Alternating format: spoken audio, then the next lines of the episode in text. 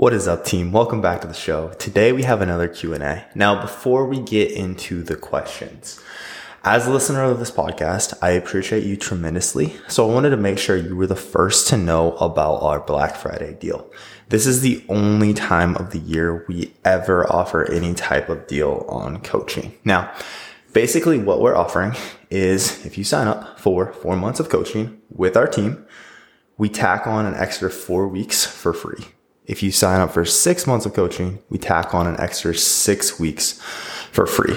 Now, within that, we give you everything you need to lose 20 to 30 pounds and tone up without giving up wine or your favorite foods. So what this looks like, first, our metabolic priming method. So basically, this is a flexible nutrition plan that fits your lifestyle. Our metabolic priming method allows you to diet on more calories and eat the foods you love Plus, it's 10 times easier to maintain your results in the long term because your metabolism is faster than on previous diets. Secondly, you get effective and time efficient training sessions. So really there's no need to live in the gym or do hours of cardio.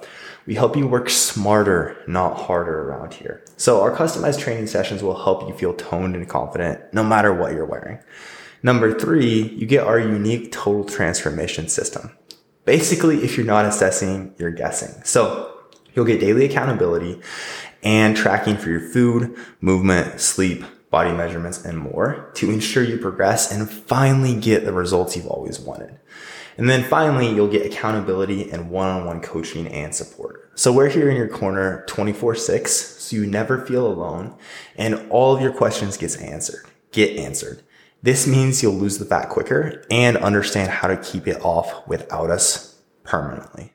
Again, this is the only time of the year that we do offer any type of deal on our coaching services. Now, because our rosters are nearly full until we bring on another coach, we are only extending this offer to seven people. So ensuring you're a good fit, really, this is very much first come, first serve. So if you've been waiting to pull the trigger on coaching, but are thinking, hey, I'll probably wait till the new year, now is time to act. This is literally the only time you will ever get a deal like this on our coaching services. So if you're interested in learning more, just DM me on Instagram at Jeremiah Bear, the, fl- the phrase, excuse me, Black Friday to learn more. Okay. Without any further ado, and again, just to make sure it's clear, this is limited to seven people. So without any further ado, let's go ahead and get into our questions. All right. First question I have your thoughts on vacuuming exercises, beneficial or not. All right. So basically what she's referring to here, also shout out to Michaela who asked this question just four weeks out from our photo shoot, literally was just reviewing your check-in before recording this. Michaela, you are getting ripped. Um, I'm so stoked for this shoot. But anyways, um, what she's asking about is the stomach vacuum exercise. So basically what we're doing here is if you imagine just pulling your stomach in in a very intense manner, um, that's a stomach vacuum. You'll see a lot of like classic bodybuilders would do this pose where you can really still very much see the core musculature, but it literally looks like they're just vacuuming their stomach in in a major way. Now, this is an interesting movement. So if we look at the stomach vacuum, I will say it definitely does have applications, but I for sure I mean, okay, so if we look at like abdominal development, your abs are primarily going to be made up of two main muscle groups that we want to focus on. We have our visible six pack muscles, which are known as the rectus abdominis. Um, now, those are trained by spinal flexion, right? So think crunches, reverse crunches, etc., right? Whereas we know that isometric contractions aren't really going to do a lot to actually hypertrophy a muscle. So if we want to build bigger, quote unquote, six pack muscles, we need to include cable crunches, leg raise variations, etc.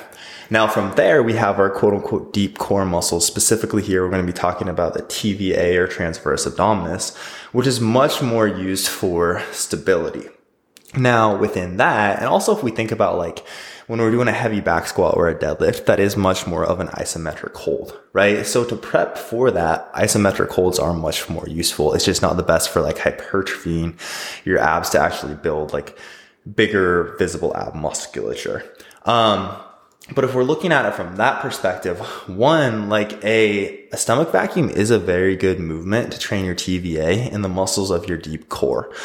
So when we look at application of this, um, it's not necessarily the best movement for ab hypertrophy by any means, but it is a very good movement for increasing core stability. Now, again, um, on top of that, I will say like an application, this is a movement that we use a lot. So, um, if we look at in a specific demographic, so a lot of our clients are moms. I would say the majority of our clients are moms. So the thing is, after pregnancy, your core musculature is significantly impacted. Um, women get to the point of having like things like diastasis recti. Now, hopefully, it hasn't had it, it like wasn't that significant of an issue. But a lot of women postpartum even if it's a few years later, still very much are like struggling to come back and being able to train normally because of the way that pregnancy impacted their core, right? So typically, this is a movement that we'll use in a case like this because it is very good for strengthening the TVA. And this is pretty like bro sciencey, but kind of pulling everything back in. Now, this isn't going to like make up for like, hey, you need to lose 10 pounds of body fat but it can tighten up the appearance of your midsection just a bit, potentially. Um, I think that's somewhat debated. But from there, again, just from the perspective of like a lot of mothers postpartum, this is a movement that we are going to use relatively heavily, along with women that are considering or like trying to get pregnant. Whereas this is something that we're doing proactively to really make sure that we strengthen those muscles, the deep core, those TVA muscles to, um, kind of proactively prevent something like diastasis recti or the splitting of the abdominals, um, that kind of abdominal coning. We're trying to prevent that from happening by proactively strengthening these muscles. So this is a movement again because the majority of our clients are moms. There is a good application in that regard, but I wouldn't like if your goal is to get a more defined, more muscular core. I would also make sure to include some spinal flexion with things like cable crunches, um, hanging leg raises, etc. All right. So from there, the next question we have is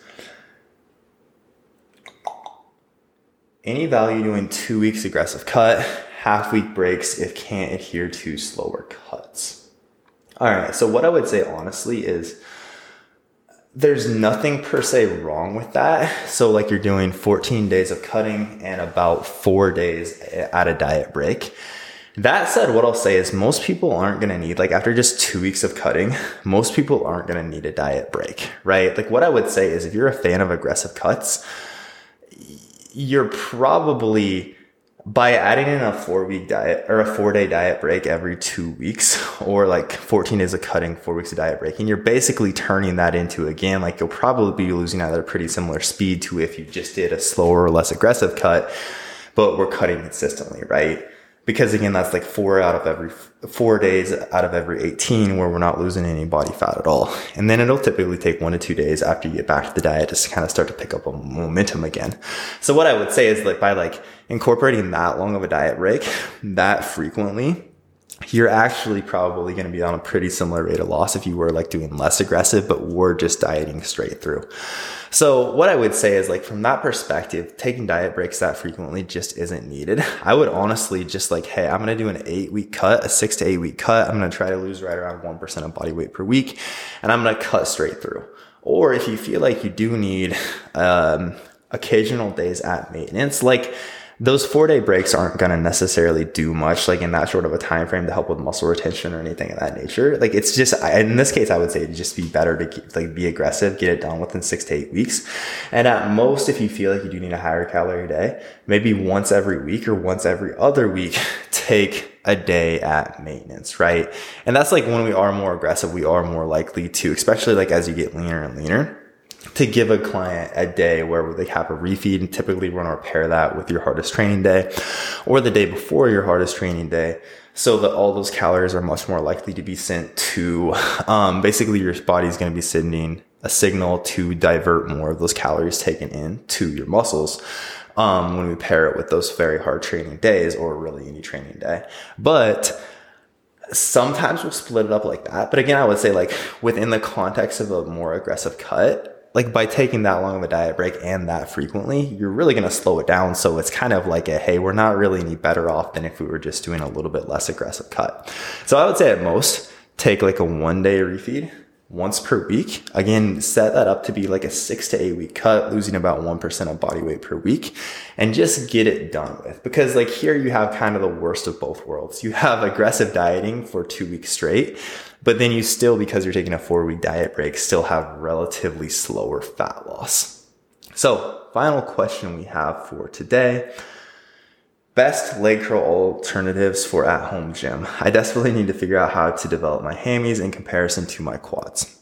All right. So the knee flexion. So basically think like any type of leg curl variation where you're pulling your heel close to your butt is probably one of the hardest movements to train at home because it's very hard to replicate like a leg curl without a leg curl machine so very much like if we look at what you had available to train at home, like we can train lots of squat and lunge variations. We can train lots of hinges. So if we look at like your posterior, your hamstring training specifically, your hamstrings have two functions. Knee flexion, which is going to be pulling your heel closer to your butt and hip extension, which is going to be basically hinging. So think like a barbell Romanian deadlift, right? Now, to properly train a muscle group, to properly train your hamstrings, we want to make sure we train both of those functions. Now, it's easy to like, there's endless deadlift variations that you can do at home or hinging variations that you can do at home to really train that hip extension pattern along with things like a deficit reverse lunge. But when it comes to knee flexion, again, it's a lot harder to do. So similarly, when we're looking at that, um, a hinge is typically so like a Romanian deadlift is typically going to overload your hamstrings in the lengthened position. So basically it's hardest where you have a large stretch on the hamstrings and it's going to be easiest in the shortened position. So basically at the top of the movement where the hamstrings are fully contracted. Now a leg curl, we more or less, we typically want that to be the opposite because similarly with like training these two functions of the muscle, it's also a good idea for best muscular development to overload a movement in or a muscle group in the lengthened and shortened position. And we'll typically bias lengthened movements more. That's kind of your meat and potatoes. But for best development, we want a lengthened and a shortened bias, right? If we look at, for example, like a chest movement, we would have like a lengthened would be like a dumbbell bench press. A shorten would be like a cable chest fly, right? One's harder when we're in the stretch position, more at the bottom movement. One's harder when we're in that fully contracted position, more at the top. Same thing applies here, right? Like a Romanian deadlift is going to be harder than the lengthened position, and we want that leg curl to be harder in the short position. So if we look at the options we have at home, one, we have something like a dumbbell lying leg curl, where we're holding a dumbbell between our feet, we're extending our legs and curling them up. Now, the problem with that is that movement is much harder at the bottom. Whereas once that dumbbell gets up to about like the top half of the movement, there's just very, very little resistance against your hamstrings. It just becomes a very easy movement. The resistance falls off dramatically. So it doesn't do a very good job of overloading that movement. So a better option here. Now on the flip side, if we look at like a band leg curl, which is another option we could use at home, here with a band, there's going to be a lot of resistance in the shortened part of the movement. So like when our heels are closest to our butt, it's going to be pretty hard, but the resistance again falls off dramatically through the other half. So one good option here is to do a dumbbell banded leg curl, right? So if we look at that, that means you're holding a dumbbell between your feet. You are going to also have a band around your ankles. So the dumbbell is going to provide a lot of resistance through the first half of the movement, but that resistance from the dumbbell will fall dramatically, like as your heels get closer to the butt. But that's really when the band will start to kick in and make the movement a lot more difficult. Now, another thing, the only downside of that is the setup is a little bit more complex. Another good option here I really like is a decline dumbbell leg curl. So here, basically, like most people don't have a decline of bench available. So what you can do is just take a flat bench and elevate one end on like one or two 45 pound bumper plates. So you still have some type of elevation. You're lying face down with your head on the side of the bench that is elevated. So basically you're on a decline, your head is higher than your knees are. Now from there, what that does by lying on that decline that, like, even if we're just doing a dumbbell leg curl without the band, that is going to improve the resistance profile. So we'll have more resistance as our heels get closer to the butt than if we were lying flat. Now, we can make that movement even better if we add the band to it as well. So like a dumbbell incline banded leg curl. I would say like from, for at home training, that's going to be my favorite option there.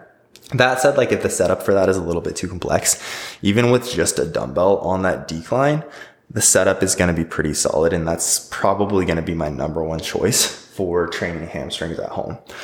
From there, another good option is a gliding leg curl. So here, basically, you're going to set your barbell up in your squat rack. Um, I would say for most people, set it up at about chest height. You're gonna you're gonna put your bench out in front of your rack, running perpendicular to the rack. You're gonna put your feet up on the bench. You're hanging from the barbell with your feet up on the bench, and then you're pu- still performing a leg curl variation. So keeping your hips high and pulling your heels towards your butt. This is another very, very good um, way to kind of emulate a leg curl from at home. And again, that's called a gliding leg curl. Now from there, we have things like Swiss ball leg curls, which are another pretty solid variation. The problem with those is they're pretty easy for most people. Now, one of the biggest keys here is similarly with the gliding leg curl, you do want to try to keep your hips high. So one problem, most, one mistake most people make is really let their hips sag Whereas throughout this movement, we want to try to keep a straight line between our knees, hips, and shoulders. So hips should be high. That'll put a lot more tension on the hamstrings throughout this movement. But even then, like the, your Swiss ball leg curls are pretty easy for most people. So there we can move on to like a uh, single leg variation or a towel leg curl is another good option. So a towel leg curl is very similar to a Swiss ball leg curl. You can also do this with like. I've had clients do this with furniture sliders. Um, if you're on a wood floor, you can do this with literally just like in your socks with a towel under your heels. If you're on carpet, you can use Tupperware lids and they work great as sliders, or of course, furniture sliders work there as well. But again, very similar to the leg curl, here we're just lying on our back. We have our feet on a towel or furniture sliders or whatever it is. You're gonna bridge up, so keeping that straight line between knees, hips, shoulders, extend your legs slowly, pull them back explosively. Now, the problem with that is they are very hard and technique does start to break down very quickly. So I would prefer like a gliding leg curl or a dumbbell leg curl over that. That said, a lot of people that train at home will have like the power block dumbbells, for example. So we can't necessarily do a dumbbell leg curl within that. So I would really say though, like based on what you have available, those are typically going to be my favorite options, but definitely my two favorites there are going to be that dumbbell incline leg curl with a band if possible, or that gliding leg curl variation. And that is all the questions that we have for today, team. Again, if you've been thinking about pulling the trigger on coaching with us, now is literally the best time within the next year to do so. This is the only time we run any type of deal like this. And we are only opening up this up to seven people as our rosters are nearly full until we bring on another coach here. So again, if that's something that you are interested in, DM me Black Friday at Jeremiah Bear on Instagram and I'll fill you in on what coaching with our team looks like. And that is what I have for you guys. As always, thank you for tuning in.